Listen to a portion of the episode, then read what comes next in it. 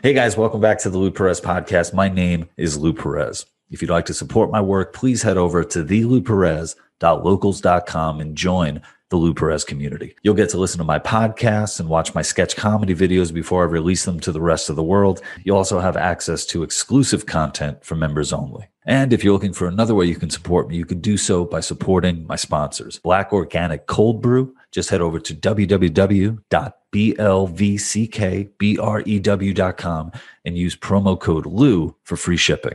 And if you're into CBD products, please check out Paloma Verde CBD. Head over to palomaverdecbd.com and use promo code LOU for 25% off purchases over $75. All right, here we go.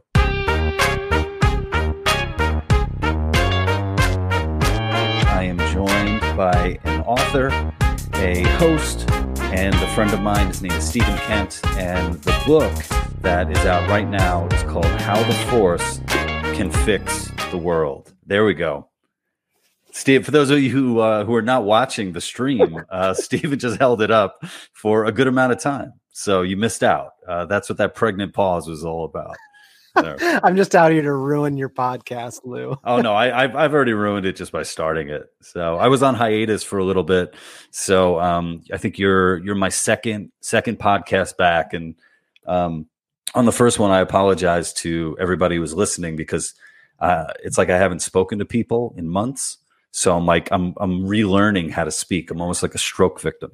I've taken numerous unannounced hiatuses from my podcast to focus on my consulting business, where part of my consulting is helping people launch podcasts and teaching them explicitly not to take unscheduled hiatuses from the podcast that they start, or they will be doomed to failure. So it's all do as I say, not do as I do. Life happens, man. You gotta yeah. you gotta sometimes tend to other things. Uh, sitting down to tell people about it that could only take five minutes, but you yeah. know that's too much time.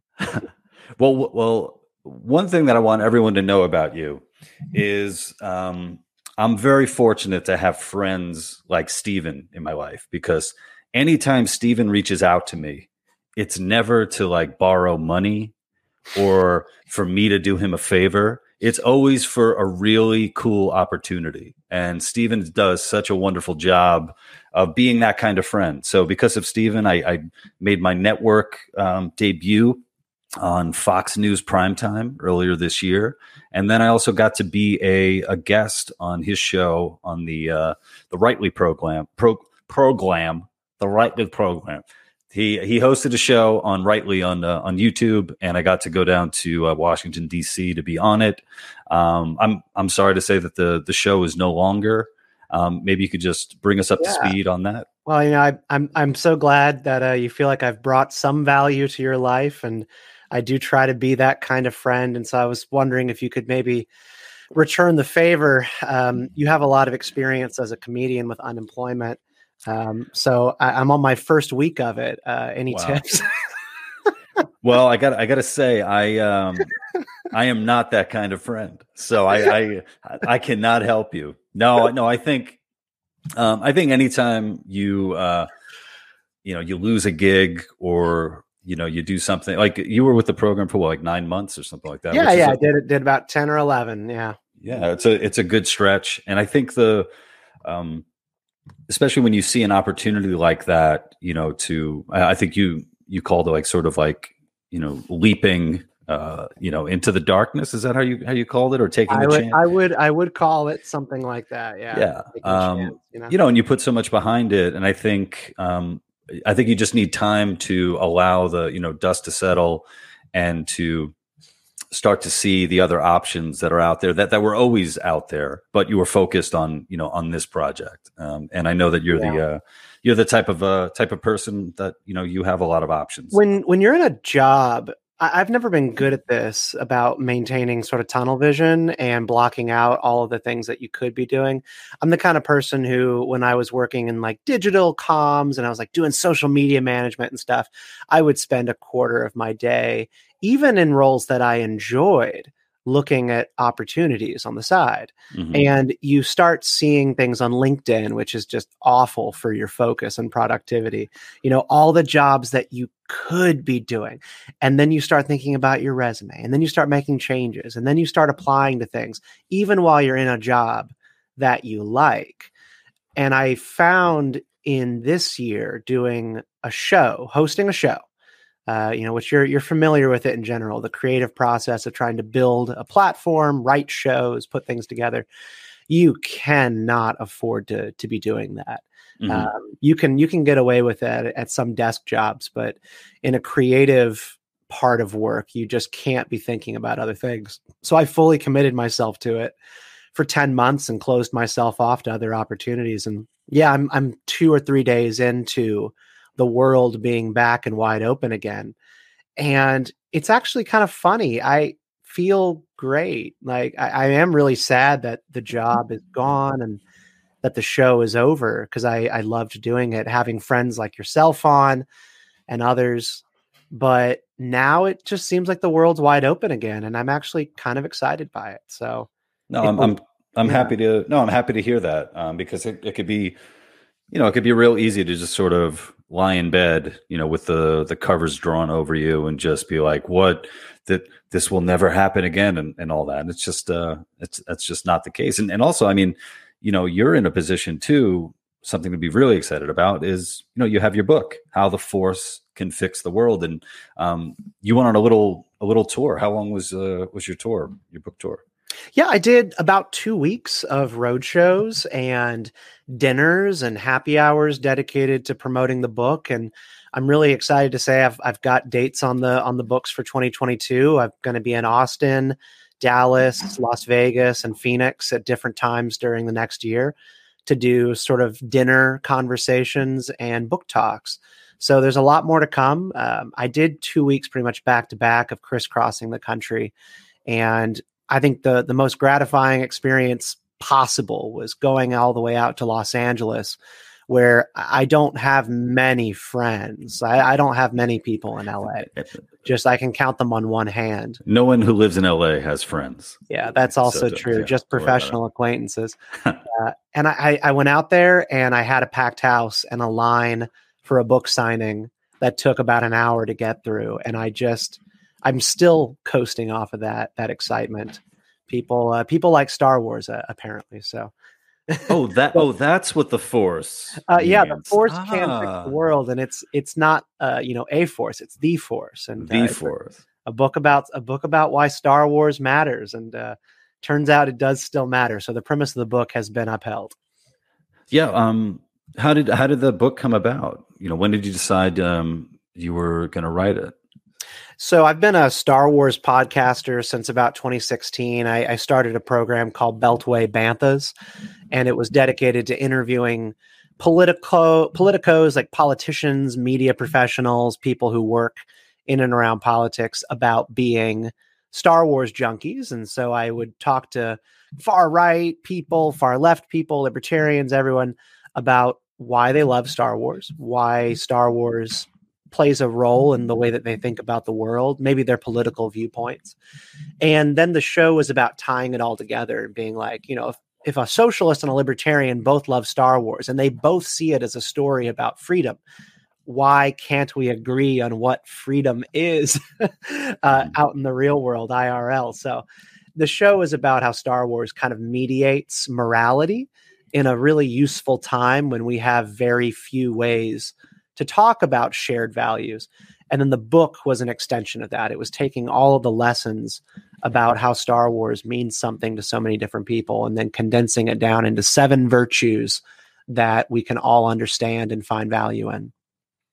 Yeah, and and you you think about you know just something like a uh, a cultural you know touchstone that everybody everybody can um, ha- have a piece of. It's sort of it, it seems like we're uh, we're getting farther away from having those big you know those those big uh, things that we could all you know sort of share in. Yeah, I mean every every civilization has to have their version of Homer's Iliad or Virgil's Aeneid. Like you you've got to have heroic tales that unite your people around a shared sense of right and wrong, dragons that you can slay. We've all got to have a King Arthur, and even down just like to civics, right? You have to have a founding story as a people. That's why 1776 matters. And even even if it's a noble lie, like having having these grand stories like the founding as an American to seize on because it's what helps us not be just atomized individuals, but be a people. And we have to be a people if we want to have a society together. Uh, and Star Wars, it's it's more than just a, a, goofy kid's tale. It's been around for 40 plus years, united four generations of, of fathers and sons and, and daughters and mothers around good and evil, uh, what it means to be a hero, how to be brave, all this stuff. And I, I would be willing to bet in a thousand years, a thousand years, people will still be talking about Darth Vader. Uh, I don't think they will be talking about Doc Ock and the Green Goblin. Um, you know, with all due respect to Spider Man, uh, these are just very different kinds of stories. Mm-hmm. Um, I, have never read Joseph Campbell, but I do know that um, at least the the origin story of uh, of Star Wars came out of uh, George Lucas. Um, I don't know if he sat down and well, if Joseph Campbell was alive at the time, and they did, yeah, course, they had a yeah. had a relationship. Mm-hmm. Yeah, about this uh, this hero's journey. When when it comes to Darth Vader, I'm I'm trying to think like who are the who else would like it, Darth Darth Vader seems like such a unique character. You know, I'm wondering were there any any roots of um of that like I don't know. Yeah, of course. I mean, so I was thinking about Joe, you mentioned Joseph Campbell, and Joseph Campbell was interviewed in 1985 talking about what he thought of Star Wars because George Lucas, of course, would reference him all the time. And so Joseph Campbell, he said this about Star Wars, and this is a couple of years after Return of the Jedi. He said that Star Wars deals with the essential problem is the machine going to control humanity or is the machine going to serve humanity? Darth Vader is man taken over by machine. He becomes a machine, and the state, the government, is a machine. There's, there's no humanity to be found in the state. And then he finishes by saying, What runs the world is economics and politics, and they have nothing to do with the spiritual life. And I don't think you can put it any better than that. Um, that's rather convenient for a libertarian. that, that, that's quite the quote for a libertarian to bring up when discussing. No, it's, yeah. it's, incredible. I, I yeah. when I when I found that quote, which actually I only found that quote a couple of weeks ago. I didn't even include it in the book. Oh, really? Because I wasn't familiar with it, but someone sent it to me, and I was like, "Holy cow!" Because Star Wars fans will often go down wormholes of, of debating. You know, what are the politics of Star Wars? Well, if George Lucas was a liberal, well, then Star Wars must be a liberal story. And you'll hear that from like a, a lefty in 2021. And you go, yes, Star Wars is an inherently liberal story but you're talking about progressivism.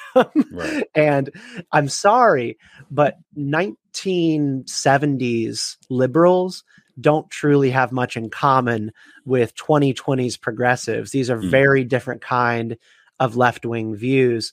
Uh, one is about openness and one is about control. Um, and George Lucas, his story was about wariness, about um, collectivist, statist mentalities.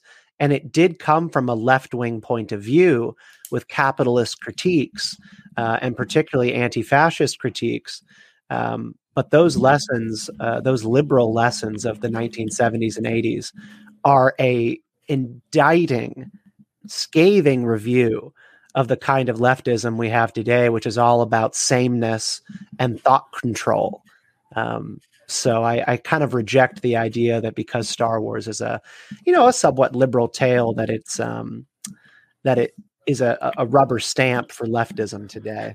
Do you do you in the book do you concentrate on um, the first three, which are technically episodes three through six, or do you also talk about you know the uh, um, the later. Um, every single one, baby. Every Yeah. sing- every single one of them. I'm a I'm a Star Wars completist, and I have high and low opinions of certain films in the franchise, but I believe just sort of as a principle of being a, a deep mm-hmm. Star Wars fan, and I I also like take Star Wars seriously as a as a way to live. I, I that's what how the Force can fix the world is about. It's it's about finding moral and virtuous lessons in the story, and that means that I had to be open to seven, eight, and nine, and one, two, and three, and Rogue One, and Solo, a Star Wars story. So so all of it. There's a lesson from everything, including the Mandalorian, in my book. Yeah, I um I'm not up on all of them. I think I don't know if I told you this, but I had never seen the originals, you know, like uh New Hope and Return of the Jedi and all that. I st- I started with I guess where you're supposed to well, you're not supposed to start with uh, episodes 1, 2 and 3, but that's where I started. So I'd never watched never watched Star Wars uh before and then some reason for some reason I watched all three of those in the theater. Like I actually went to the theater, paid money to see them. Um, and I was like, How was your experience? um, well, let me see. I'm thinking, thinking back. I, I think I, I enjoyed a lot of the visual stuff. Um, I think I enjoyed. Uh, was it Ewan McGregor? I think. he Oh was- yeah, he's great. He's great in those movies. yeah. I, th- I thought he was great. Um, I, re- I thought the guy who plays um, uh, the young Darth Vader was very wooden of an actor. Oh, we've Um, heard that before. Hayden Christensen. He's not a. He's not a. He's not Brad Pitt. yeah. Um, yeah, so it, it was very, it was kind of like all over the place for me. Uh, where I was like, oh, I like that part, and oh, that's cool seeing how Darth Vader like lost his legs and was put together, and that's how they put him in the suit. Yeah. Um, but outside of that, I didn't have, um, I didn't have that uh, uh, very strong feelings uh, towards it. Yeah, and I, I think strong feelings is is one of the the strengths and weaknesses of Star Wars as a franchise because it's it, it is endured for so many generations, and that's a testament to how much it means to people. But how much it means to people is also where some of the the toxicity, anger, and, and divisiveness comes from people. So, you know, it's you can take a lesson on civics from this as well. But you know, when we're very attached to the past and we're very jaded and disappointed by what's going on in the in the present or maybe what the future is going to look like that can that can become kind of vengefulness and anger very quickly um, and that's where in star wars fandom a lot of that disappointment uh, comes from and it, it really does breed a, a pretty rough fandom you know all star wars fans are usually occupied by yelling at each other on the internet or you know when you ask somebody what is your favorite Star Wars movie? They pause and then they go, Well, I'll tell you what I hate. I hate this movie. and that uh that seems to be the experience of a lot of Star Wars fans and outsiders today is just the the negative side. Have you uh, at at the you know your live uh, appearances? Have you had any any uh, I don't know hecklers, uh, people who want to take you aside and and uh, you know really take it to you? Any uh, yeah, debaters? actually, I mean, yeah, I, I I have gotten a couple, and I've I've read one or two reviews of the book that you know basically take issue with my book because I you know was open to the Disney trilogy, so seven, eight, and nine, and that I that I treated episode eight, The Last Jedi, um, with respect, and I, I will say like on the record, and I say I say in the book that some of the new Star Wars movies almost crushed my excitement about Star Wars so much that I, I almost stopped writing the book. Mm, But I, I had some time of reflection to also just remember after that crushing feeling of of being like, wow, I can't stand these movies. What does that mean about me? Um, to think about why it does matter to me. And at the end of the day, I ended up watching Star Wars The Last Jedi, and I saw in that movie a lesson about being crushed by certain elements of the present. Um, but then Mm. looking looking back to the past for strength and and I was just reminded, I was like, you know what? I, I still can find exactly the same strength and passion and love in the Star Wars movies that I love, even if I don't like the ones in the moment. and it kind of gave me the pickup that I needed to finish the book. So I have been pulled aside and, and barked at about, you know, Kathleen Kennedy and the new Star Wars movies and the feminists. And, you know, I just, I just don't really have any patience for it um, because I, I love Star Wars. And so when a bad movie comes out, which they do occasionally, uh, what I do is I look at it and I go, all right, here's what this movie is about. Here's what this movie was trying to say and then I'll talk to you about that. Uh, but if you want to have a conversation about filmmaking, a conversation about production, a conversation about what you would have done mm. if you had made it, those are different conversations. And I think that critics, those kinds of people, always want to debate production and behind the scenes stuff. And I don't really enjoy that.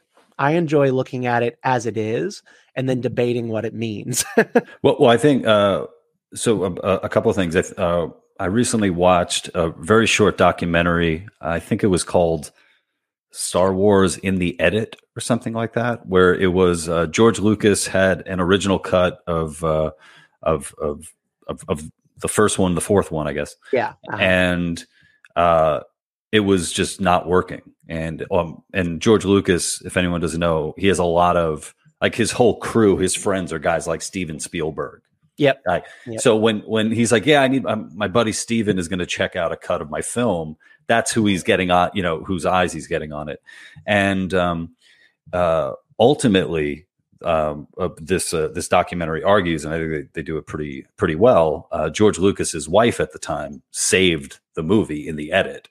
She yeah. did such a wonderful job editing it, and um, for anybody out there who uh, is interested in Star Wars or just interested in in storytelling and pacing. I think it's a really good uh, good lesson there. I, I I went and saw The Last Jedi in the theater too, and I don't go into uh, movies or anything like that looking to hate. You know, I'm not. I I think that there's enough out there. There's enough garbage out there that I could just hate on. I don't need to like spend my time and money to do it. So every time I go in, I want to I want to enjoy it. Um, and you know, I was I was uh, you know, I'm sad to say that I did not enjoy it. I didn't enjoy the the movie. There were moves that they made where I'm like, I just don't I don't know why you would make that move. I don't know why you would do that. Um, just you know, storytelling wise. Um, but yeah, I, I, don't know the the amount of vitriol it got. Um, I was like, part part of me was like, oh, was that was that infecting me?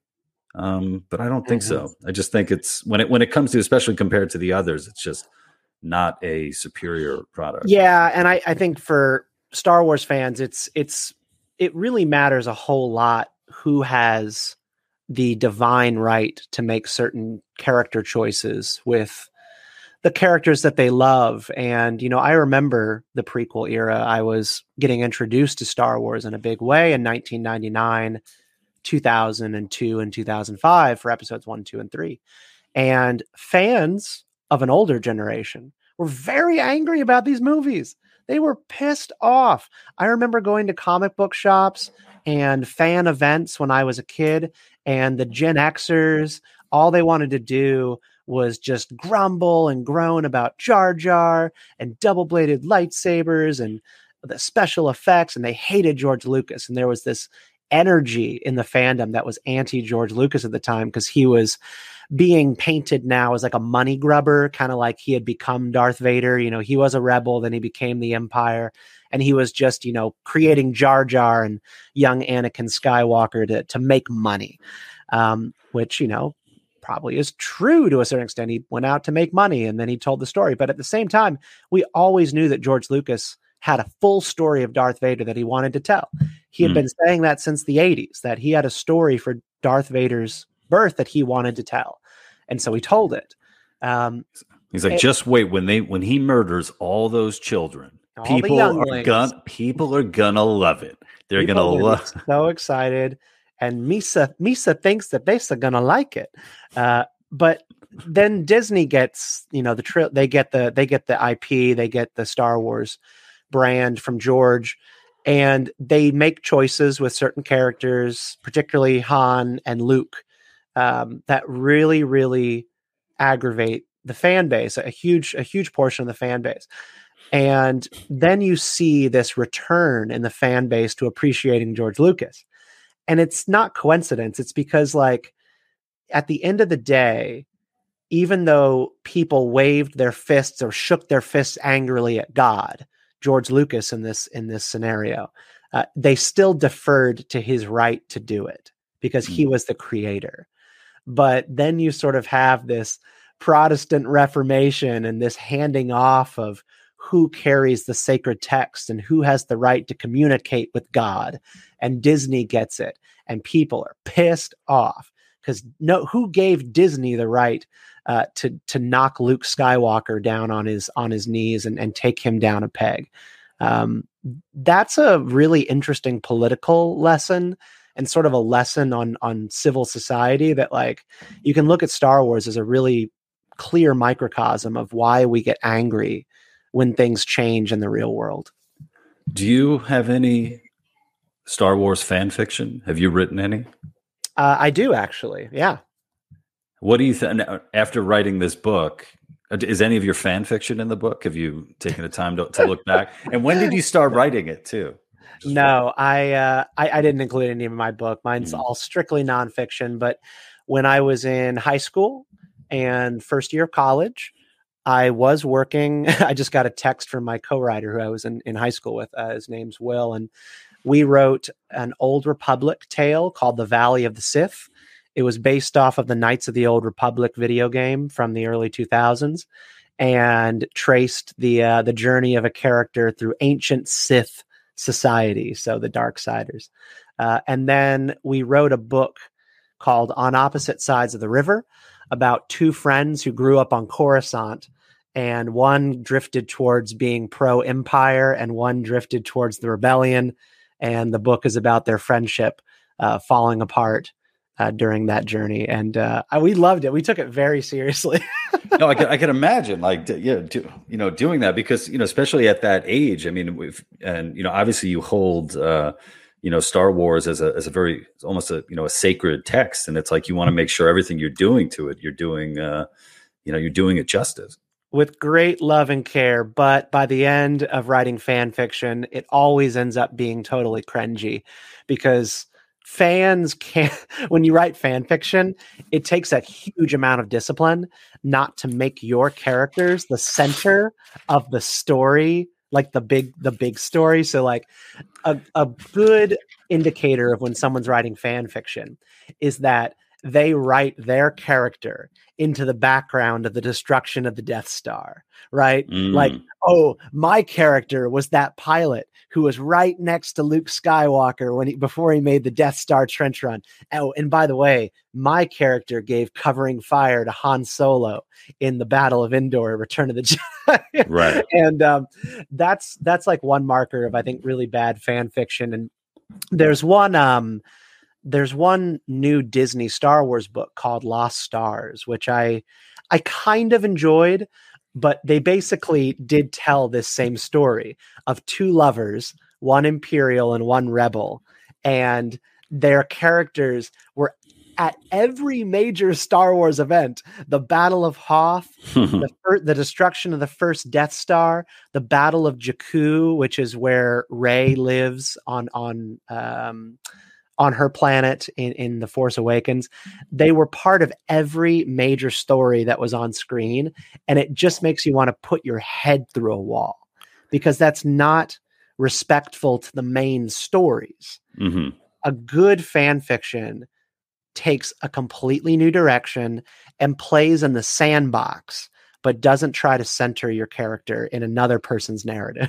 I, I can't imagine writing fan fiction, especially for Star Wars, and it not being erotic. That that might just be me, but I think there's just there there's just too much there, and not enough. I don't think there's enough. I don't think there's enough sex in the series. Just in the the Lost Stars book, the Lost Stars book that I mentioned uh, was a uh, teen teen romance novel, mm. and it it involved some sex, and it was it was the first the first Star Wars book I had ever read where two people took each other's clothes off, right. and I was like, damn, in the caves in the caves of Tatooine, things are getting even hotter. Nice. it was it was kind of cringy. Everybody just sounds like a Wookiee when they're getting it on. is there uh is there any like interspecies mating in in Star Wars? Do they do anything like that? Star, I mean, I don't want to bring up yeah, Star Trek. I might have any to. Good but fanboy to do that, wants wants wants to to get with a Twi'lek. So uh, a Twi'lek in Star Wars. Oh, I God, think I the- I think these are the most how do you spell that? Twilight. T W I Uh-huh. apostrophe L K. Oh, These are the most erotic and attractive characters in Star Wars. Twilight. They are aliens, and both the males and the females have like long tentacles on their head. Um, and the females are known and, and kind of depicted in like an Indian, Middle Eastern kind of vibe.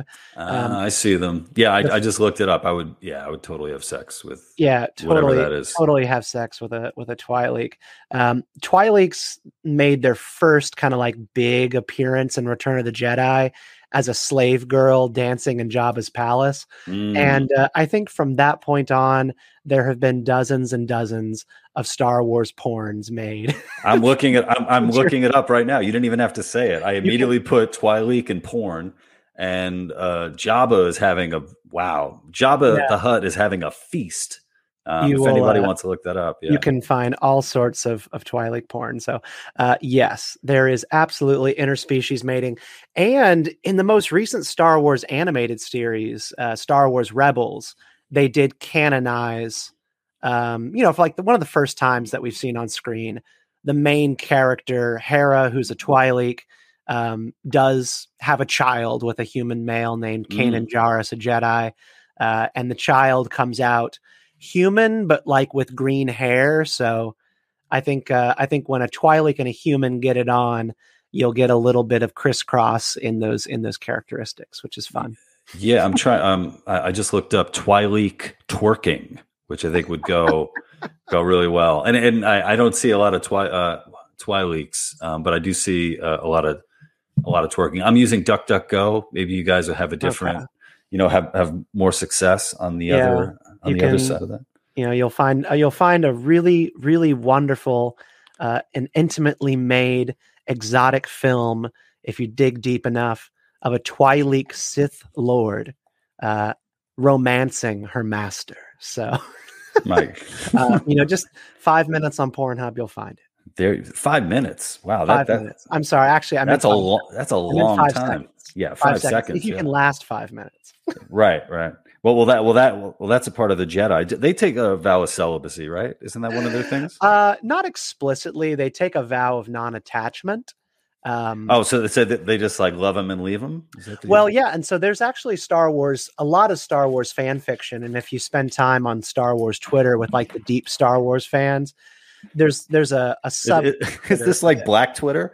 But yeah, uh, like like Black Twitter, but Star Wars Twitter, and then there's like SJW Star Wars Twitter, and there's right wing Star Wars Twitter, and SJW SJW Star Wars Twitter is is pretty into uh, romantic fiction for Star Wars, and they they talk a lot about like actually Star Jedi would have had sex lives.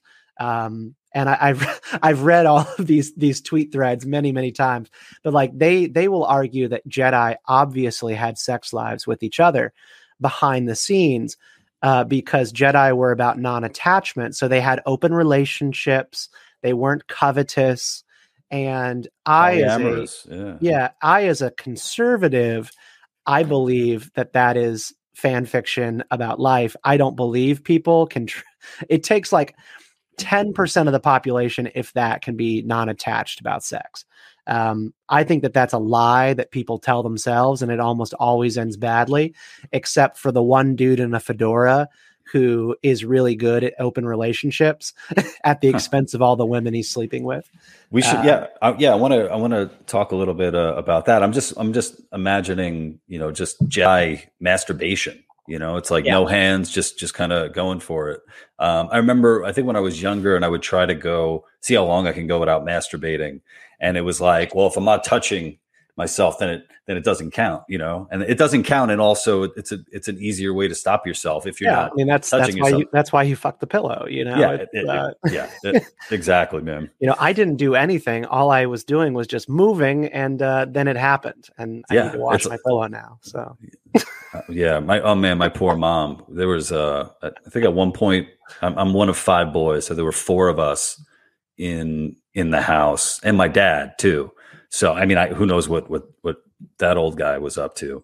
But man, the amount of semen my mom must have had to clean, you know, in the laundry. It's uh, yeah, I I always did worry about that, and I also had this nightmare about like if there was any left on the toilet seat that a guest might get pregnant.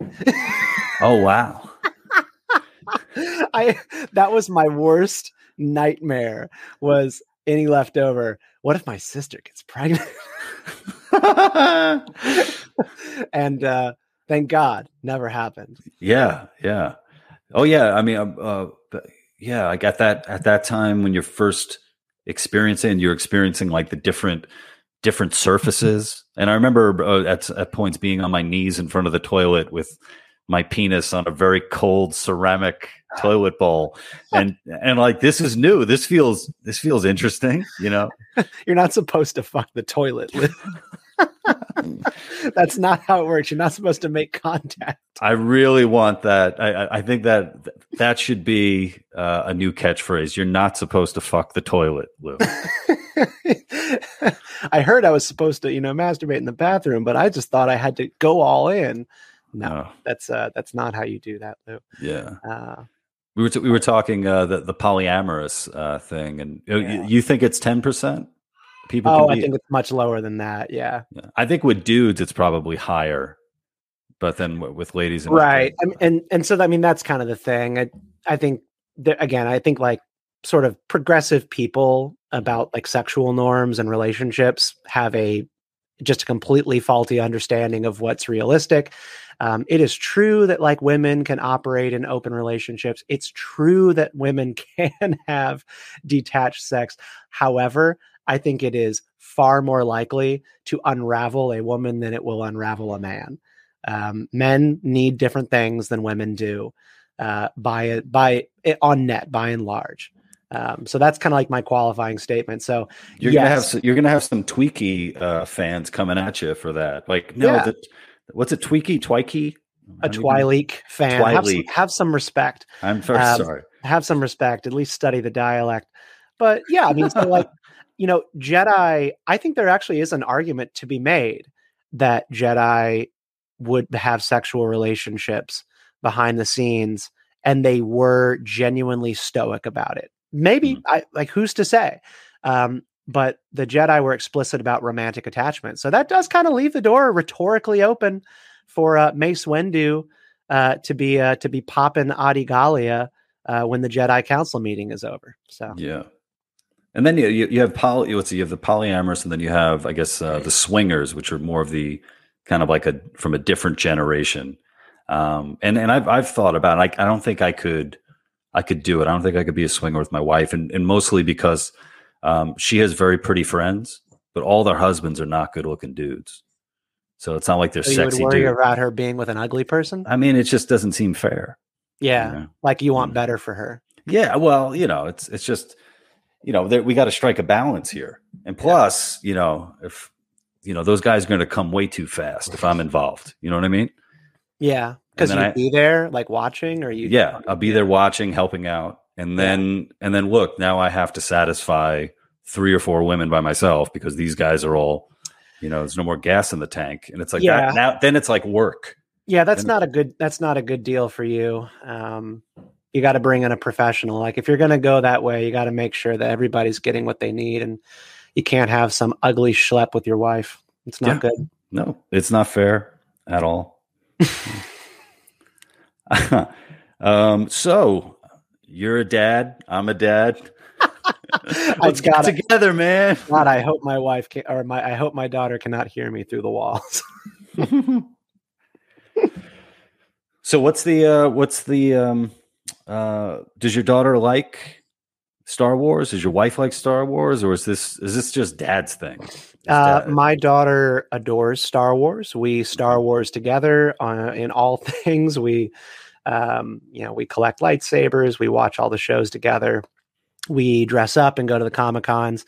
So she is a she is a huge part of of why I am still a Star Wars fan. I think I my Star Wars fandom had kind of gone sleepy, you know, in my twenties because I was focused on other things like all the aforementioned aforementioned sex uh, and having a life. Um, and when I had a daughter, you know, it just kind of all came pouring back because I wanted to share the sacred texts uh, that made me who I was. Uh, my wife, she likes Star Wars and she watches it with us. And she does generally just love Han Solo and is like really into the Han Solo character, which I get it. Uh, Harrison Ford is dashing. Um, she has a a bucket list tattoo like she wants to get she wants to get Han Solo's blaster on her thigh like like a Mm. gun holster on her thigh with Han Solo's uh, iconic gun. And honestly I can't think of anything hotter. So uh, I really hope that that tattoo gets made soon. It uh yeah there's something about a thigh tattoo that is that is very hot. Um i th- there was a time where i i was re- i really liked the thigh tattoo and then also when the girl has like a side of her head shaved you know so it's like long hair then the side of her hair is is shaved down? Yes. Yep. That's i'm not look i'm i'm not making requests wait do you and I have the same type uh, side shave side side head shave girls? Get that side head shave and the, Yeah, and the no, I, uh, blaster on the on the thigh. Yeah, uh, tattoo tattoo of Han's Blaster on the side with a side shave and uh, comb over comb over long hair. That's where it's at, buddy. Oh yeah, um, yeah. Harrison Ford, man. That just think about it. He's Indiana Jones. He's Han Solo. Uh, also, wasn't he in like um, was he in Clear and Present Danger? Was that like his third sort of hero series? Uh, no, clear and present. I mean, so he was he was Jack Ryan. Is Clear and Present Oh, okay. Danger one of the Jack Ryan movies? No idea. No. Idea. Yeah. So he's Jack Ryan, so Tom Clancy's books, and he did, I think, two movies as Jack Ryan. The best one being Patriot Games. Uh, Hmm. Patriot Games Is that with John Malkovich?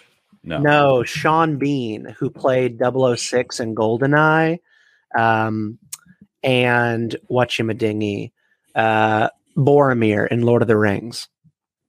Yeah, I, I don't know any of those references. That Jack- you're, you're really Sean- embarrassing me, Stephen. no, should- you gotta you gotta Google. Sean Bean. He's he's one of the greatest villain character actors that there is. Hmm. Um, Sean Bean is one of my favorites. Actually, oh, I've actually top five favorite actors. But Sean Bean's the bad guy. He plays an Irish terrorist, uh, so IRA terrorist, and uh, Harrison Ford is Jack Ryan. And Oh, he was great in Game of Thrones. yep, yep, he He gets excellent. yep, he makes it through season one of Game of Thrones, anyways. But uh, I for in my fan fiction, he lives. So yeah. Yeah. Sean Bean's legendary.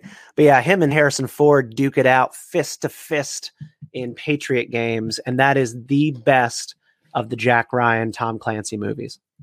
nice. Which is not to be confused with Jack Reacher, right? No, those movies suck.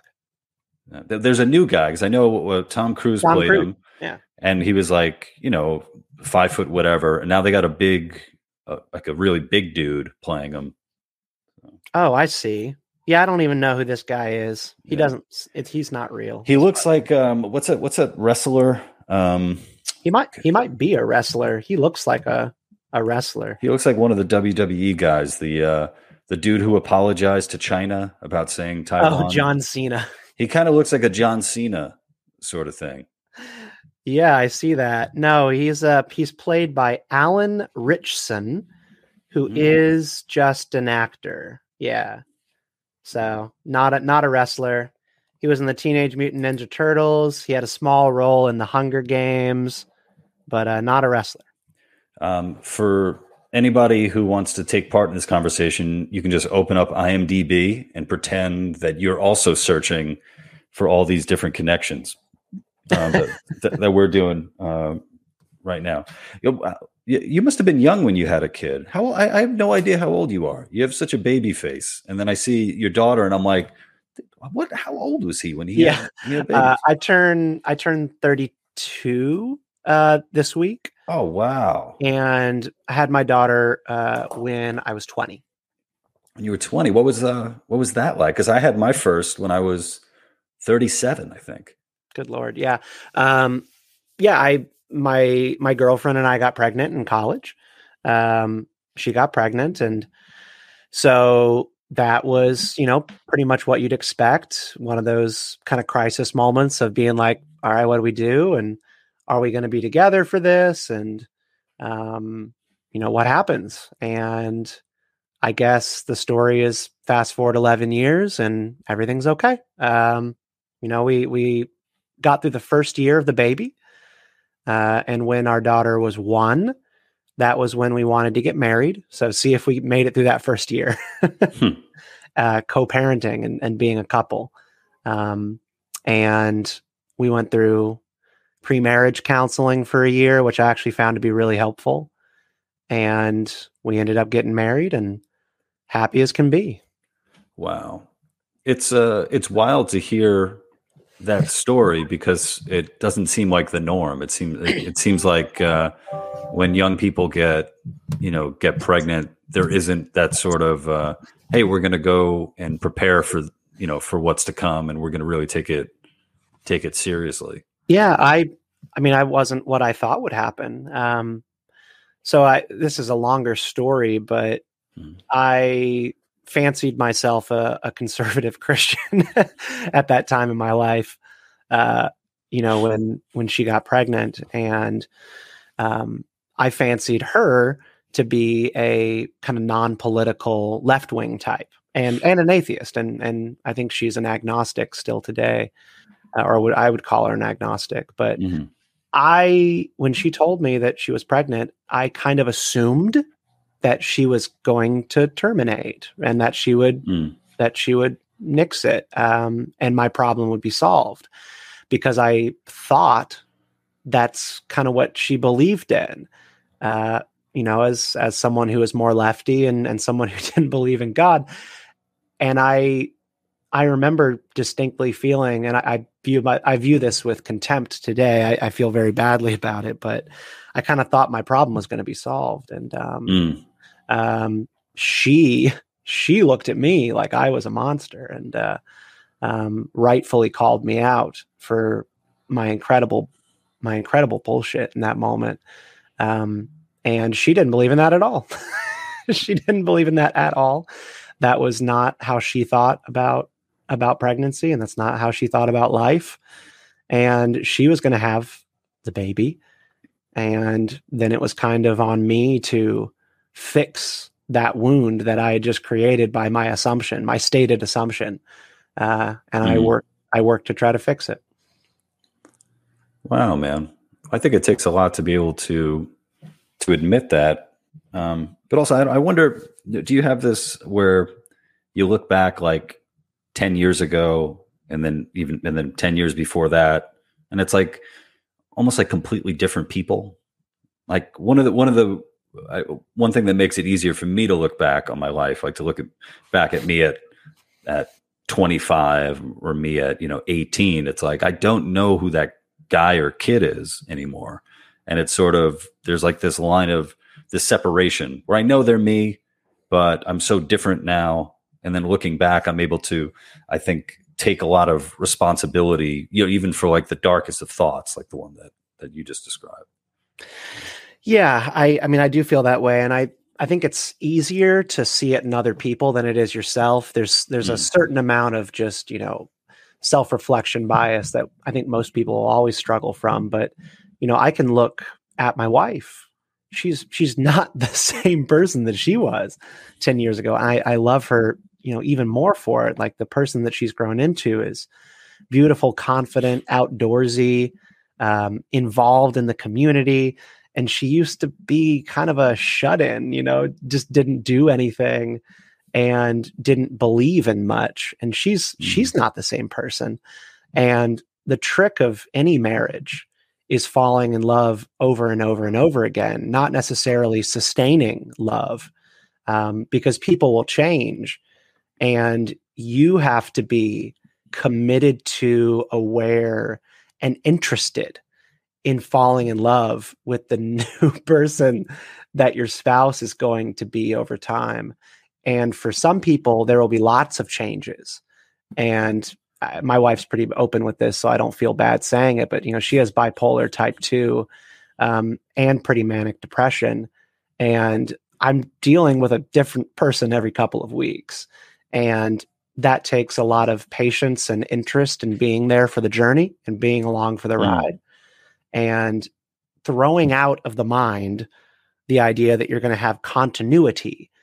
Uh, the only thing that I expect continuity in is faithfulness, and the rest, uh, I don't expect anything but you know patience and love. So, um, I, I think for myself, I do know that I'm a different person today, but I also am every day I am angry at the ways in which I'm still the same.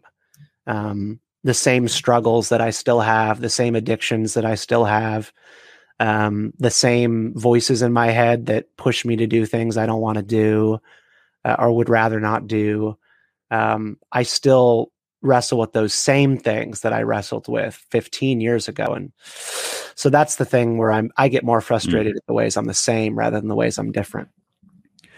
You know, I wonder, uh, I wonder where you would be right now if I'm not even saying that your wife had terminated uh, the pregnancy, but if you didn't, you know, get pregnant at, at that age, sort of where would you be now at 32? Because it, it seems like there's a, you're a lot more mature than I was at 32, and that's me eight, you know, almost eight years ago. Um, where I wonder, yeah, do you ever think about that? Where you might be? Oh yeah, I think I think about it all the time, and uh, you know, I I am so grateful. I'm so grateful that my my 20s were completely disrupted by the having of a child and the the the burden of responsibility because I remember I remember clearly where I was at when that happened.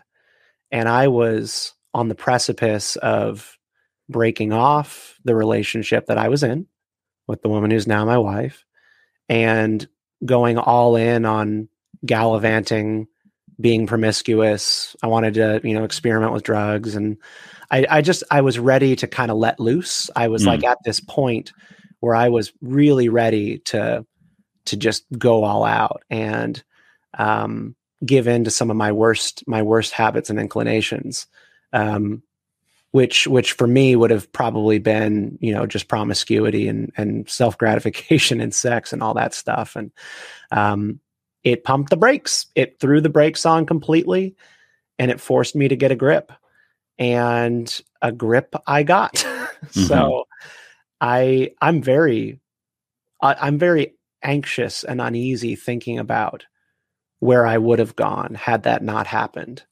Um, yeah. I, I, look at it as something that saved me. Well, I think you have another book there. You know, you might have another. Uh, have Have you thought about that, or doing a, a book that sort of? Yeah, I, I have thought about it, but I I kind of don't know how to tell that story in a way that doesn't come across as overly preachy and mm. um I don't know. I, I feel like I need a little bit more of the journey before I I tell that story because like I want to write a parenting book, but I my daughter hasn't even hit her teens yet, so I yeah I, I kind of feel fraudulent writing a parenting book when you've only been through the the greatest years, you know, mm-hmm. like things I have to imagine things are about to get really hard. She's 11 and right. you know I'll, I'll maybe revisit it in five years when I've successfully navigated negotiating with a teenager. Um, and same for my marriage.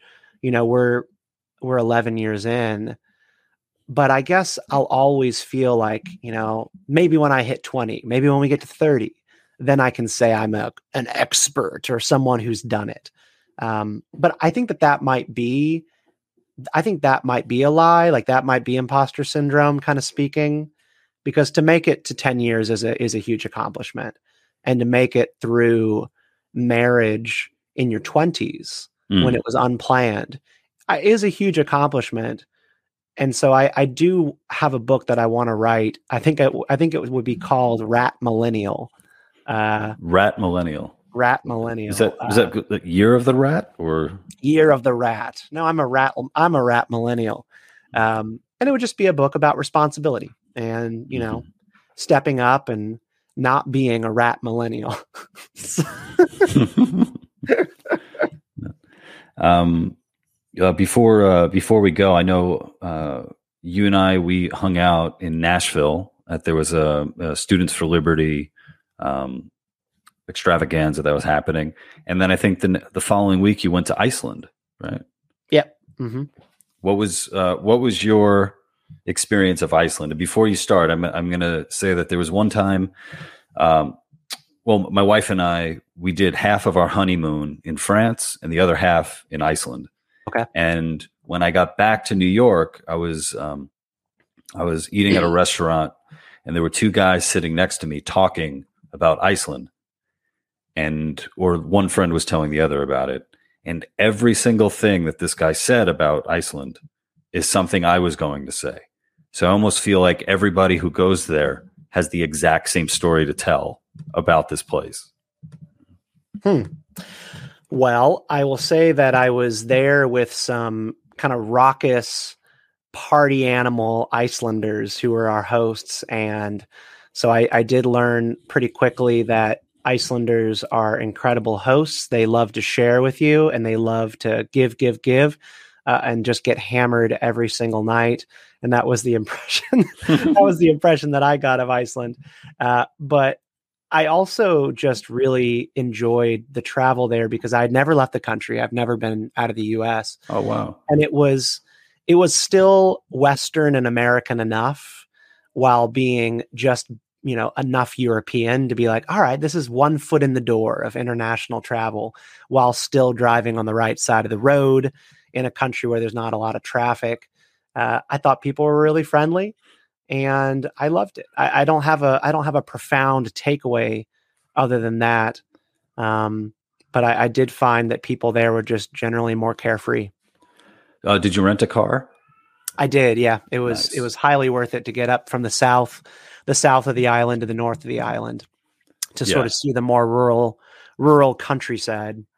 Yeah, we did. Uh, we did the same thing, and yeah, that feeling of being on an empty road in this foreign land, and it, it's like another planet. Really, that that's kind of what I felt like when I was when I was driving there, and to just slow down and drive as slow as you want, pull over, take in the sights. That was that was awesome. No, it was, and and Iceland, of course, has been used as other planets in tons and tons of movies. You know, whether it be like Game of Thrones uh, in that kingdom or Star Wars Rogue One the very beginning of Star Wars Rogue One is filmed on the black sand beaches in South Iceland, um, right by a town called Vik. Mm-hmm. And I was in Vik. I was like at a gift shop, like at a gas station, and I was five stinking minutes away from where they physically filmed a scene of Star Wars Rogue One. And then I only learned about this after I was three hours away back at the hotel. And I was like, God damn it. This is I your was, this is your yeah. second Joseph Campbell perfect quote moment. Like, yeah, it was it was my moment and I blew it. I blew it, Lou. But next you, time I go back, I'm going to go back to the scene where they filmed the beginning of Rogue One, where director Krennic visits Galen Erso and says, "Galen, farming, a man of your talents, really?" That's what it's all about. I was also going to say, um, if you didn't, uh, did you have any lamb? Uh, I had uh, whale. I had whale and oh. puffin. And puffin I found to be sour and kind of of grody, mm. uh, but whale was good for the exactly the reasons that it is mostly illegal around the world. Uh, it was tender, melts in your mouth. It was steak, but better. Wow. And uh, I, I, absolutely understand now why there's a black market for whale. well, you know what? I gotta I gotta say, my uh, my hypothesis was incorrect. You had a very different experience of Iceland than I had. And, and just in in your dining experiences, doing the whale, doing the puffin. Uh, there's a children's show, not no relation to Iceland, called Puffin Rock. For those of you who have uh, any newborns out there, and it's a it's an Irish uh, show, and um, one of the characters' name is Una. She's a little puffin, and if my wife had a if we had a daughter, we were going to name our daughter Una. So Una. Una. Una oh, oh, oh, is that a is that another character from Star Star Wars? Ah, Avatar: The Last Airbender. Sorry, I'm a never-ending cascade of childish pop culture references. You're 32, man. Live it up. That's uh that's what it's all about. Well, look, uh, Stephen, I want to thank you so much uh, for coming on. Uh, again, uh, Stephen's book is How the Force Can Fix the World, and like I said at the beginning, Stephen is a great friend. Um, he's an awesome guy, and obviously, if you've uh, stayed this long into the chat, um, you know that you've enjoyed his ideas. And uh, thanks for sharing them with me, brother. Thank you, Lou. Thank you so much for watching and or listening to my podcast. If you'd like to support my work, please head over to thelouperez.locals.com and join the Lou Perez community. And another way to support me is by supporting my sponsors. Black Organic Cold Brew, head over to www.blvckbrew.com. Use promo code LOU for free shipping. And if you're into CBD products, please check out palomaverdecbd.com. Use promo code LOU for 25% off purchases over $75. All right. Bye.